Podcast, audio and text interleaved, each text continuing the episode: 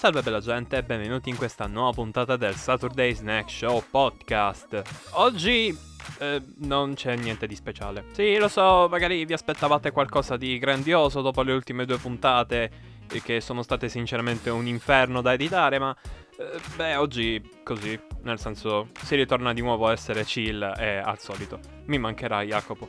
È stato bello chiacchierare con lui, le scorse puntate sono state veramente una gran roba ero super gasatissimo di farlo, ero mega teso anche, ma alla fine è venuto fuori quello che speravo, almeno io, ovvero un contenuto almeno ascoltabile. Perché riconosco che non sono esattamente il top, almeno per ora, per quanto riguarda i podcaster, ma allo stesso tempo neanche mi considero una persona completamente senza talento, altrimenti non starei cercando di migliorarmi giorno dopo giorno. Avviso per tutti così, per dare una perla motivazionale completamente a caso, eh, se credete in un'idea andate avanti e boh, eh, poi tipo succedono cose fighe tipo quello che è successo a me. Infatti questa intervista la vedo come uno step successivo, cioè del tipo, ragazzi, da qui in poi il podcast assume una sua identità vera. Cioè, sì, prima ho sempre avuto un'identità vera, ma adesso eh, diciamo che è più una questione di eh, serietà, di credibilità. Non è più un passatempo o un hobby del cavolo che ho restartato tre volte, ma adesso è a tutti gli effetti una trasmissione eh, che mando avanti da solo e beh, eh, qualcosa lo si è tirato fuori alla grande. Magari in futuro eh, cercherò di portare contenuti sempre più vari e interessanti, perché è sempre stato il mio obiettivo, è tipo l'unica cosa che faccio in questo podcast. Però adesso mi picchierò da solo di più eh, se appunto non pubblicizzo. Perché ragazzi, andiamo, quanto è stupida sta cosa che io tipo ok, ok, lavoro e tutto quanto, ma poi puntualmente mi dimentico di dire alle persone, soprattutto a chi mi segue in generale, di beh, che ho fatto una puntata nuova Tipo, per esempio. È una situazione un po' tragica che devo risolvere, ma piano piano si fanno grandi cose, si faranno grandi cose, si spera così. Eh, ah ragazzi, piccolo avviso, queste settimane saranno piene di contenuti nuovi, eh, che il vostro magico snack ha ritrovato un po' di linfa vitale e sa finalmente cosa deve fare, quindi adesso la produzione va a mitra. Anche perché la vita attuale finalmente mi sta facendo respirare un po' di pace interiore e la pace interiore mi crea sempre un botto di creatività. Eh, è brutto essere stressati quando dovresti essere in vacanza e dopo la maturità soprattutto è veramente palloso, nel senso dai che palle, cioè finalmente non ho niente che mi... mi ass- cioè capito no? Ti, ti perseguita, non c'è più nulla che ti mette ansia, perché sei in ansia? E ora in questi giorni finalmente sono riuscito ad allentare la tensione, essere più calmo, rilassato e soprattutto voglioso di creare contenuti nuovi e di mandare avanti questo progetto che è anche un po' un sogno, eh, che se dovesse andare dove voglio andare, eh, credo che, beh, insomma, potrei anche sentirmi più che realizzato. Uh, certo, la strada è lunga, ma beh, sono sempre l'unico che ha chiesto un'intervista completamente a caso ad una persona uh, che, cioè, insomma, ok, artista quanto ti pare, però cavolo, ero un signor nessuno, parliamoci chiaro è stato molto bello. E soprattutto è bello che qualcuno riconosca comunque il tuo talento e tutto, e che in qualche modo comunque tu sia stato ricompensato della cosa. Perché parliamoci chiaro, ragazzi, Jacopo mi ha sempre detto che è voluto venire ospite nel mio podcast proprio perché eh, ha capito eh, che ero a tutti gli effetti eh, un podcaster valido. Cioè lui mi ha detto va bene, um, spero che possa venire fuori una bella roba. È venuta fuori una bella roba ne è stato super soddisfatto e soprattutto eh, mi ha fatto capire che, cacchio, eh, effettivamente, insomma, c'è qualcosa su cui lavorare sopra. Questo è tutto un grande messaggione sia per introdurre um, il nuovo corso del podcast, eh, cioè il nuovo andazzo, diciamo, sia per, uh, insomma, fare un riassunto di cosa è stata l'intervista precedente e anche avere più un contatto umano con voi perché questo è il Saturday Snack Show e non è più il Nerd Show, sì esatto, il vecchio corso del podcast si chiamava così, eh, proprio perché ho deciso che, ok, in questo podcast chiacchiero di quello che mi pare, ma posso anche chiacchierare di me stesso, di quello che penso, di quello che vedo in giro. E, ed oggi, per esempio, parlando della puntata di oggi, beh, oggi parleremo un po' della decadenza del gaming, ma prima stacco musicale perché sta introduzione sta già durando assai, assai, assai.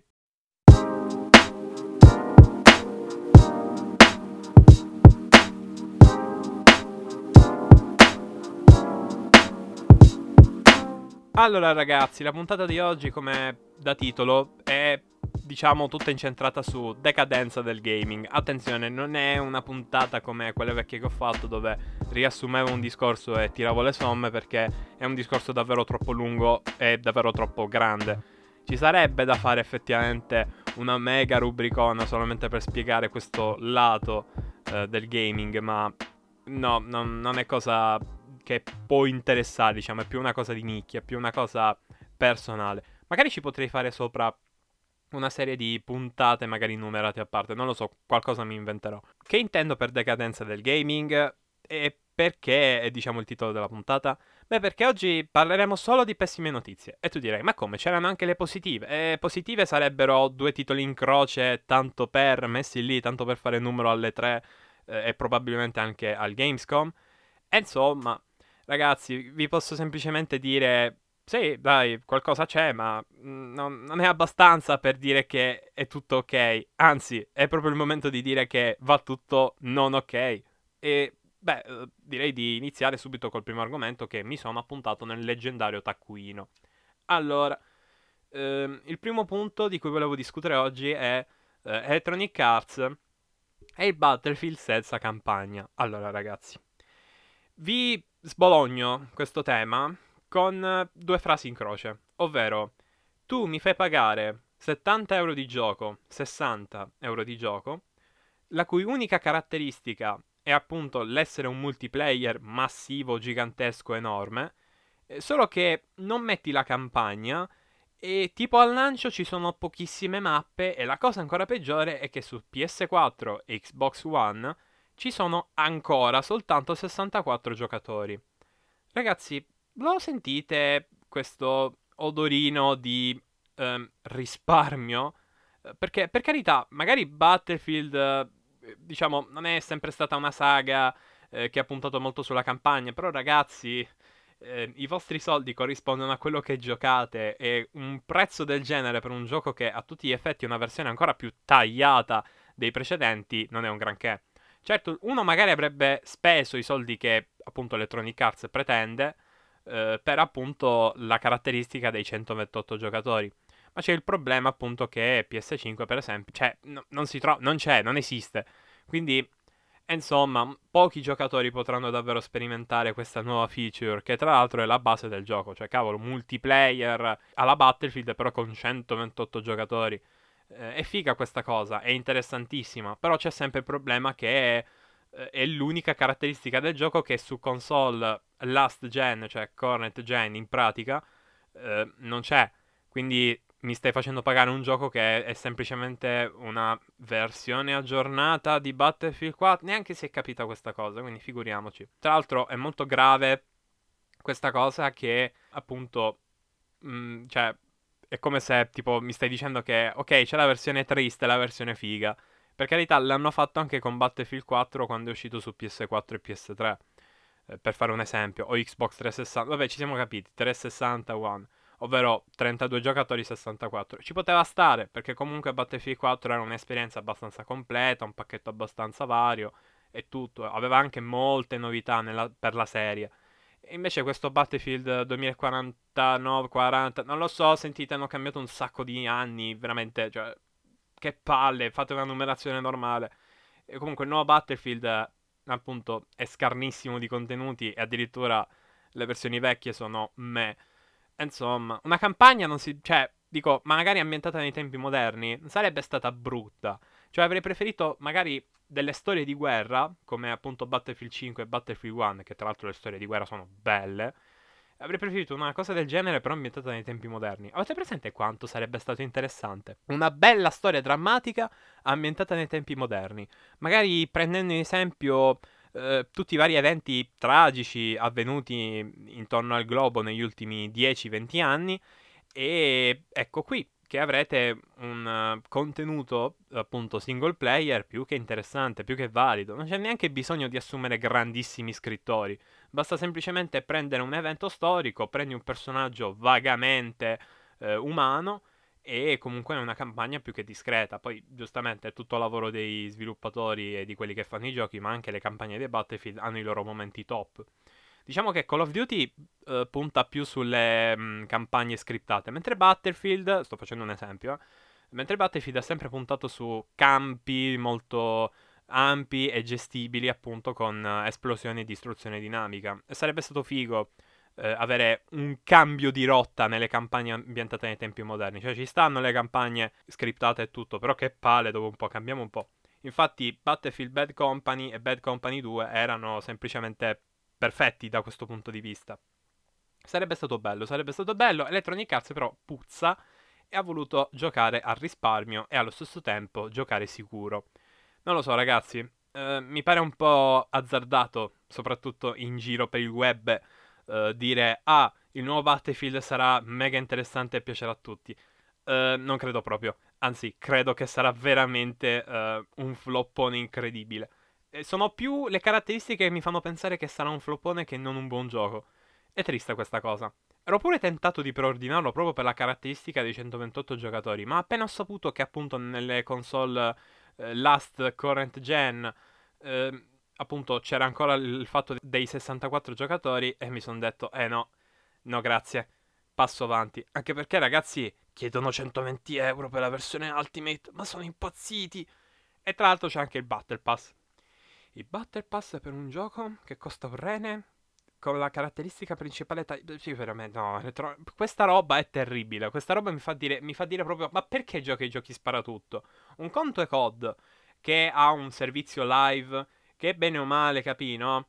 Uh, spendi quei 10 euro per il Battle Pass iniziale, però tutti i contenuti successivi sono gratuiti. Un conto è Electronic Arts che ti presenta un gioco senza contenuti a momenti al lancio e ti chiede pure soldi per appunto due cazzatine in croce. E c'è differenza, c'è differenza. Sì, comunque tutto ruota attorno alla campagna. Esatto, sia per il fatto del Battle Pass e tutto, perché mi sembra proprio una monetizzazione estrema e il dare poco valore ai soldi che i videogiocatori ti daranno. Brutto Electronic Arts, brutto, compagnia veramente scadente in questi anni. Mi sta facendo piangere. Soprattutto dopo il floppone di Star Wars Battlefront 2. Io ancora non dimentico, maledetto. Direi di passare invece alla seconda notizia, che questa è anche peggiore. Avete presente Ubisoft? Sì, esatto, quella compagnia lì che eh, fa i giochi tutti uguali, dannazione. Ecco, ha deciso di fare molti più giochi live. Che vuol dire? Avete presente, che ne so, quei giochi che si basano tutto sui continui aggiornamenti e sull'essere, diciamo, molto open dal punto di vista delle modalità, della grafica, della trama e tutto? Ecco, un esempio è World of Warcraft, un esempio è Warframe, un altro esempio è Destiny. Ecco, questi giochi campano di espansioni ed aggiornamenti. E non sono malvagi, cioè sono dei bei giochi che possono creare delle belle comunità sopra. Un esempio appunto è Warframe, che ogni espansione è piena di cose. Invece Destiny chiede dei mezzi DLC, è un po' una cosa a parte, però siamo sempre lì, è sempre lo stesso modello di guadagno, ovvero procedurale, contenuto dopo contenuto. Ora, Ubisoft voleva puntare su questa cosa. Io mi sono detto, beh, dai, non è male. Cioè, i giochi live sono carini. Basta che mi venti qualche cosa, qualche idea decente. E mi hai praticamente venduto tutto quello che mi vuoi vendere. Ma, ehm, ecco, hanno deciso la cosa peggiore per uno come me. Allora, io sono boomer dal punto di vista dei giochi narrativi, d'accordo? Tu mi devi dare il gioco narrativo, che al massimo hai DLC che espandono un pochino la storia, ma non che me la finiscono o che per esempio sono fondamentali per capirla. Ecco, quella roba è truffa. Ma sono d'accordo sul fare dei giochi con delle espansioni di trama secondarie o comunque, capi, no? Skippabili, saltabili. Niente di fondamentale. Ora, mi spiegate perché Assassin's Creed ha seguito questo modello all'incirca con qualche alto e basso nel corso degli anni e poi all'improvviso hanno deciso di rendere Valhalla praticamente un, un gioco mezzo live. Eh, già avevano iniziato con Odyssey, ma piano piano. Con Valhalla stanno dando il loro peggio. E adesso addirittura hanno avuto le palle, detta così, di fare un Assassin's Creed live service. Ripetete con me. Assassin's Creed live service. Ora, non so se è un titolo multiplayer, non so se è un gioco secondario, non so neanche se è uno spin-off. Ma ragazzi, Assassin's Creed Live sembra figo. Ma ne hanno parlato, ne stanno parlando e lo stanno hypando come se fosse un capitolo principale a tutti gli effetti. E no, e no, e dai, e che palle. Cioè, ti sale un po' questa cosa del tipo, vi prego, non fatelo. E invece lo stanno facendo, lo stanno andando a fare. Sono felici di questa cosa e la stanno spacciando, come al solito, per la grande novità che salverà Assassin's non salverà, scusate, eh, che migliorerà l'esperienza Assassin's Creed. Allora, l'esperienza Assassin's Creed per quanto mi riguarda è morta definitivamente con Syndicate. Perché Syndicate diciamo che era comunque un Assassin's Creed perché il parkour era centrale, bene o male la struttura del gioco era quella, non, non era niente di che Syndicate, ma era comunque un Assassin's Creed. E non che i precedenti fossero stati incredibilmente belli, cioè c'è stata effettivamente una curva in discesa. Però, per esempio, l'ultimo Assassin's Creed veramente memorabile che mi viene in mente è il 4, Black Flag. Poi Unity ancora non l'ho giocato, spero sia decente. Però Black Flag, ragazzi, cioè, un, ha una bellissima trama, delle secondarie fatte da Dio e soprattutto è molto, molto divertente dal punto di vista dell'atmosfera e del gameplay stesso. Per carità, è il solito Assassin's Creed, facilone e tutto, ma era comunque un gioco memorabile e beh, era un gioco ambientato dopo la trilogia di Ezio, cioè dico, non ambientato, è uscito dopo la trilogia di Ezio. E questa cosa mi ha fatto dire, beh dai, Ubisoft può comunque creare dei giochi slegati dalla trama di Desmond e di Ezio, cioè si può fare effettivamente qualcosa di bellissimo. E invece hanno deciso, mortacci loro, di prendere tutta sta, de- sta deriva e invece hanno deciso, mortacci loro, di prendere tutta sta deriva uh, di ah, uh, GDR, life service, uh, abilità, poteri speciali e hanno fatto un casino. Cioè, ok, magari questo stile di gioco può essere decente, carino, magari è divertente. Io ancora non ci ho messo mano, per favore. Però mi fa, diciamo, storcere il naso che hanno aggiunto delle divinità da combattere come se fossero dei boss di Final Fantasy. Mi ha fatto storcere il naso quando ho cominciato a sfanculare tutta la lore, perché io la lore me la sono seguita di quella dei giochi nuovi e questa cosa mi ha ammazzato dentro quando ho saputo appunto che gli dei erano praticamente fondamentali per l'avanzamento del gioco, cioè una cosa terribile. E ehm, poi um, Odyssey con sta cosa che la mappa è pienissima di secondarie tutte uguali, inutili, che dura 20.000 ore ed è praticamente un Fallout con le spadine. Aia. E Valhalla che invece addirittura è mediocre in sapore. Questa cosa in Assassin's Creed non deve esistere. Poi magari, per carità, come ho già detto, possono anche essere dei bei giochi, ma la natura di Assassin's Creed è morta, definitivamente. Syndicate era l'ultimo. E anche qui, qualità e gioco a parte. Non si sta parlando di quanto è bello un gioco, perché Metal Gear Rising non è un Metal Gear Solid, ma è uno dei miei giochi preferiti. Qua si sta parlando della distruzione di una saga principale. E ora voi direte, ma hai citato Metal Gear Rising? Metal Gear Rising è uno spin-off. Attenzione. Mentre questi te li stanno imponendo come giochi principali. Mi dà fastidio che, siccome il marchio ha un nome e una risonanza, allora stanno facendo un po' come i film, le saghe. Cioè, a un certo punto dicono: Oh, raga, ehm, abbiamo fatto questa cosa, il pubblico maggiormente vuole questa cosa, ma che ne dite se sfruttiamo il nostro pubblico per portarne altro e fare più soldi? Ma ottima idea. E quindi ecco che Assassin's Creed è diventato quello che è diventato, e va bene così. Ora, finché mi snaturi il gioco di struttura, cioè vi rendi Assassin's Creed un'altra roba, ti posso dire, va bene, dai, almeno per lo storytelling, manco per lo storytelling in questo caso, ma almeno diciamo per l'atmosfera, to, quella ancora c'era. Ma se mi rendi un Assassin's Creed principale, un live service, tu ti sei dimenticato che razza di gioco avevi fatto nel 2007. Hai deciso che questa saga è un'altra roba è triste perché già mi aveva dato fastidio che Altair e tutta la sua eh, moralità sia stata disintegrata a partire dal secondo capitolo, rendendo tutto molto più piatto e buoni contro cattivi. Va bene, ci può stare. Ok.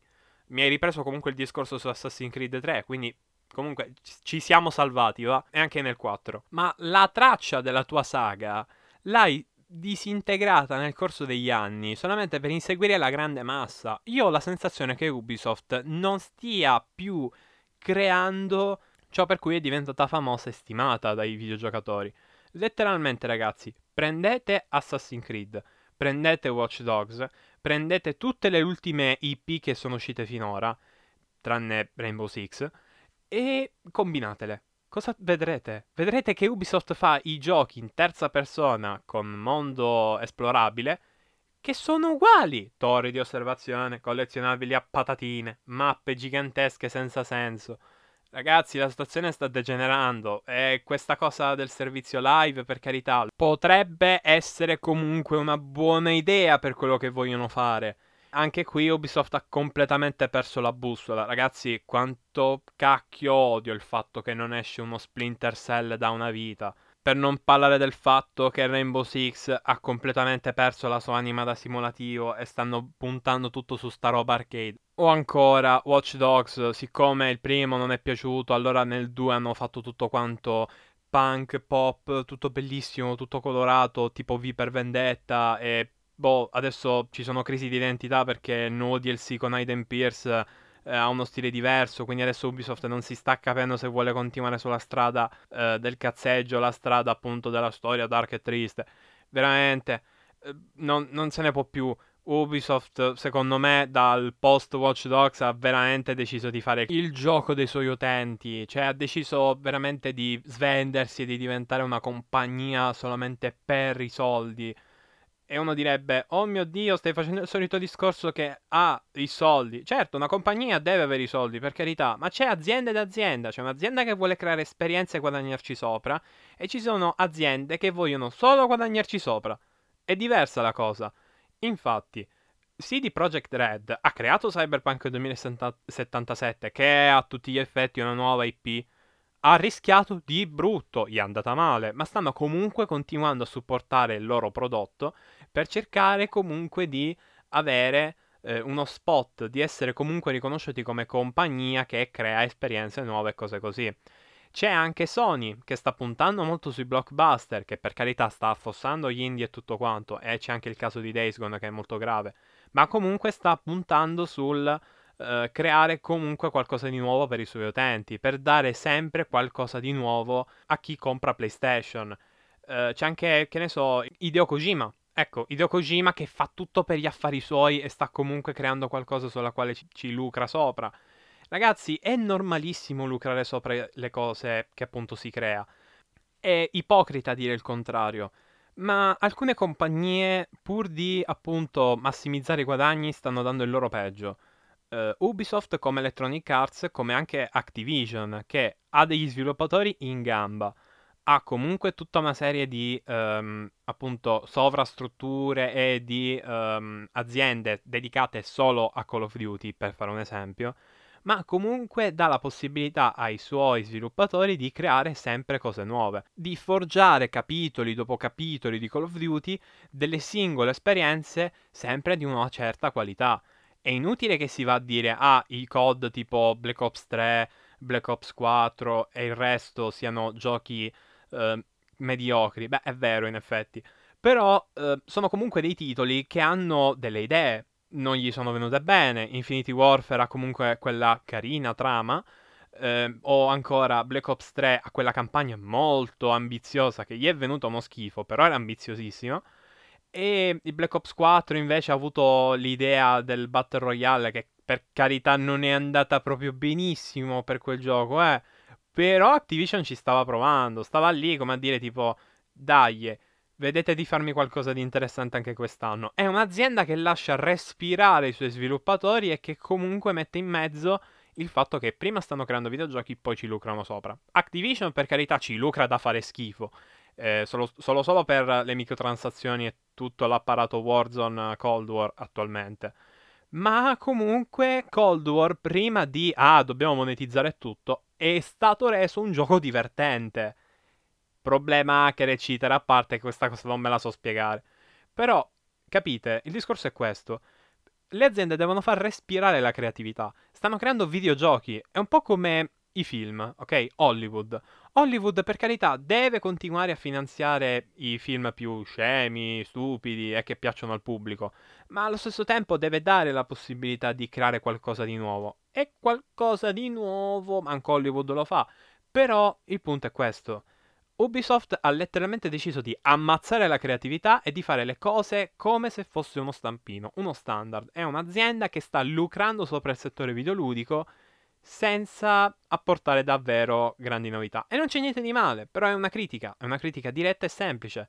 Ed è anche dal cuore, perché è la stessa azienda che ha creato Assassin's Creed, che ha creato Prince of Persia e tutti quei bellissimi giochi per PC che spopolavano all'epoca. Eh, voglio dire, Ragazzi, ora che ci penso, Rayman, ecco, appunto, direi che questa sezione della puntata la possiamo chiudere qui. Dobbiamo andare abbastanza spediti perché il minutaggio sta volando. Allora, giusto, solennità dei grandi eventi trucidata dagli stessi publisher. Oh ragazzi, questo punto è molto interessante. Vi siete mai chiesti perché gli eventi del gaming siano sempre così belli rispetto agli altri eventi. Uno direbbe, ma come? Ci sono gli Oscar e tutto. Mi stai dicendo che gli eventi del ga- gaming sono più wow degli altri? Eh sì, sono più sentiti a livello mondiale. Ma qual è il punto della questione? Il punto è che quest'anno tutte le conferenze, l'hype delle conferenze, viene ammazzato prematuramente dalle compagnie. Questa cosa, ragazzi, non me la so spiegare. Cioè, è assurdo, è veramente triste, sia per i titoli che non vengono annunciati e che comunque vengono presentati così, tanto per, ma anche proprio per l'idea stessa dell'eventone del gaming. Ragazzi, ma che triste è sentire Sony che dice, nah, vabbè, il prossimo State of Play non è niente di che. O ancora, eh, per dire, il prossimo Gamescom è già stato annunciato come, vabbè, un evento tanto per. Insomma, Mm, sono proprio quelle cose che ti fanno dire, ma dai, cioè, neanche ci provano. È brutto, perché l'hype, ragazzi, è una buona parte del gaming. E ora che io adesso ho una PS4 e sono relativamente aggiornato a livello videoludico, eh, lo sento questo, eh, questo hype, ce l'ho questo hype. Solo che veramente i due annunci in croce che hanno fatto non mi sono bastati. E soprattutto Sony e company ce la stanno mettendo tutta per far dire alle persone uh, va bene, stanotte non seguo niente, buonanotte a tutti. È brutto, è brutto. Le 3 un tempo era il paradiso, era veramente l'evento dei sogni. Ragazzi, era alle 3 che è stato annunciato Crash Bandicoot per la prima volta. È stato alle 3 in cui Super Mario 64 si è mostrato per la prima volta. Ed è sempre stato alle 3 il luogo in cui GameCube e PlayStation 2 hanno fatto capolino all'epoca erano degli eventoni incredibili e questa cosa si è, diciamo, eh, mantenuta nel corso degli anni. E ora niente, quest'anno, siccome eh, la pandemia, ah, il covid, tutto quanto, all'improvviso le aziende hanno cominciato ad odiare le tre, le varie eh, compagnie che appunto eh, creano questi eventi. E boh, adesso è morta questa parte del gaming per ben due anni. Ora al Gamescom veramente non mi aspetto nulla. Avete presente il meme, no? Eh, tipo, eh, non mi aspettavo questa cosa, ma, mi, as- ma, mi aspettavo di non aspettarmela, quindi non conta. Cioè, il meme è quello di- del film di Sonic, se non vi è chiaro. È veramente così. È brutto, è terribile, è veramente ammazza sentimenti. Perché comunque una persona si affeziona ai propri videogiochi preferiti anche al momento dell'annuncio. Cioè, Devil May Cry quando l'hanno annunciato è volato il mondo. Compreso io.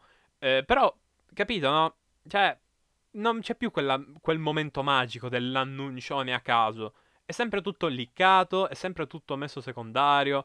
Ragazzi, il prossimo COD io ho avuto i leak eh, da un sito, cioè non c'è stato il mega reveal incredibile che ha fatto esplodere il mondo. Ah, tra parentesi, il reveal del prossimo COD a quanto pare sarà lontano perché tipo Activision è nei guai di nuovo. Non ce la fate a fare un gioco completo prima che, boh, esploda tutto. Non ce la fate. Autunno per voi è una brutta data. Ma non c'è neanche nulla di malvagio, nel senso, siete una compagnia, decidete voi quando il vostro gioco esce, tutto quanto. Io sono solo il consumatore che deve dire sì o no al vostro titolo. Per esempio, do un mega sì a Cold War di adesso, ma al lancio era un disastro quel titolo. Ecco, a parte questa digressione, eh, anche appunto per citare Activision e il suo metodo di lucrare nei videogiochi. Vi dico, l'eventone non c'è più, non esiste, è un concetto talmente nullo che è triste. Cioè, ragazzi, quest'anno il titolo più hypato da Nintendo è, un rema- è una remastered, manco un remake, una remastered. Una remastered! Una remastered venduta a prezzo pieno! Non è bello, basta, è tristissimo. Fatemi il nuovo Zelda, che hanno anche annunciato, ma nel modo più uh, che abbia mai visto in vita mia. Cioè, nel senso, dicono, esce il nuovo Zelda, qualche gameplay a caso e niente di interessante. È finito il periodo dei reveal della Madonna, vero? Definitivamente? Che ne so, una cinematica fatta apposta. Chi si ricorda delle cinematiche per Tekken Cross Street Fighter? Che bello che era quel gioco. Ah, comunque, scusate, shiftate Street Fighter e Tekken. Tekken X Street Fighter non è ancora uscito e non uscirà mai, da quello che si è capito. Uh, ma sì, il punto è questo. Il punto è proprio uh, che, niente, non, uh, non c'è nulla di cui essere esaltati quest'anno. No hype per nulla, è triste. Almeno nel 2021 capito, no? Uno dice ci stiamo riprendendo dal Covid, escono le cose fighe. E invece no, è stato nel 2020 che sono uscite le cose fighe. Cioè, nel 2020 è uscito The Last of Us, nel 2020 è uscito Ghost of Tsushima, mi pare. È stato nel 2020, giusto? Madonna santa. E, ehm, e, poi, sempre nel 2020 è uscito Miles Morales, la PS5. Ehm, ora, cioè, l'ultimo gioco interessante che è uscito è stato Rift Apart. E basta. Cioè, il 2021 è veramente un anno così buttato co- dove va. E uno dice, ma c'è Horizon, solo quello? Veramente? Solo Horizon? Che tra l'altro Horizon non è che sia tutto granché, per carità, sembra carino, il trailer è figo, sembra veramente bello. Però se il gameplay è lo stesso del primo, hai. E, ehm, vai di finta profondità. E, insomma, è un po' un periodo buio per il gaming da quello che ho visto, non è divertente, non è bello, non è niente che mi fa dire evviva sono un gamer, è più un momento che mi fa dire va bene vado a rifarmi il mio ventesimo playthrough di uh, Metal Slug 2 e non è un granché, anzi, uh, vabbè, tanto per quanto mi riguarda, parlando personalmente appunto, vi dico che boh, quest'anno io lo passerò a recuperare vecchi titoli. Tanto la Play 4 l'ho avuta da poco, quindi ho un sacco di cose da recuperare. Nel tempo vi faccio sapere. Quindi credo che le notizie videoludiche saranno più che altro a tema politically correct oppure, boh, notizie recenti, che ne so, eh, scandalo alla Ubisoft oppure scandalo alla Sony Studios, cose di questo genere. E detto questo, ragazzi, la puntata credo possa finire qui perché non c'è più una mazza da dirvi. Veramente, anche le notizie scandalo. Ecco, ultimamente non ci sono più quelle. Eh, dai, un po' uno scandalo, dai, qualcosa di triste, qualcosa di deprimente, dai. Che ne so, eh, è morto Tizio X, così posso fare il pianisteo e fare vi- visual, più che altro ascolti. Eh, solamente per ah mi dispiace era sempre stato il mio um, boh, creatore contenu- di contenuti preferito non lo so qualcosa c'è un, c'è un cavolo veramente triste e vabbè Meno male che ci ho avuto un'intervista, almeno non ho dovuto fare due settimane di filler. Uh, scarico tutto oggi, poi prossima settimana magari mi invento qualcosa. Beh, detto questo, ragazzi, madonna santa, eh, che tristezza. Vi saluto, ci vediamo alla prossima puntata. Ecco, state idratati, fa un caldo boia. Ciao!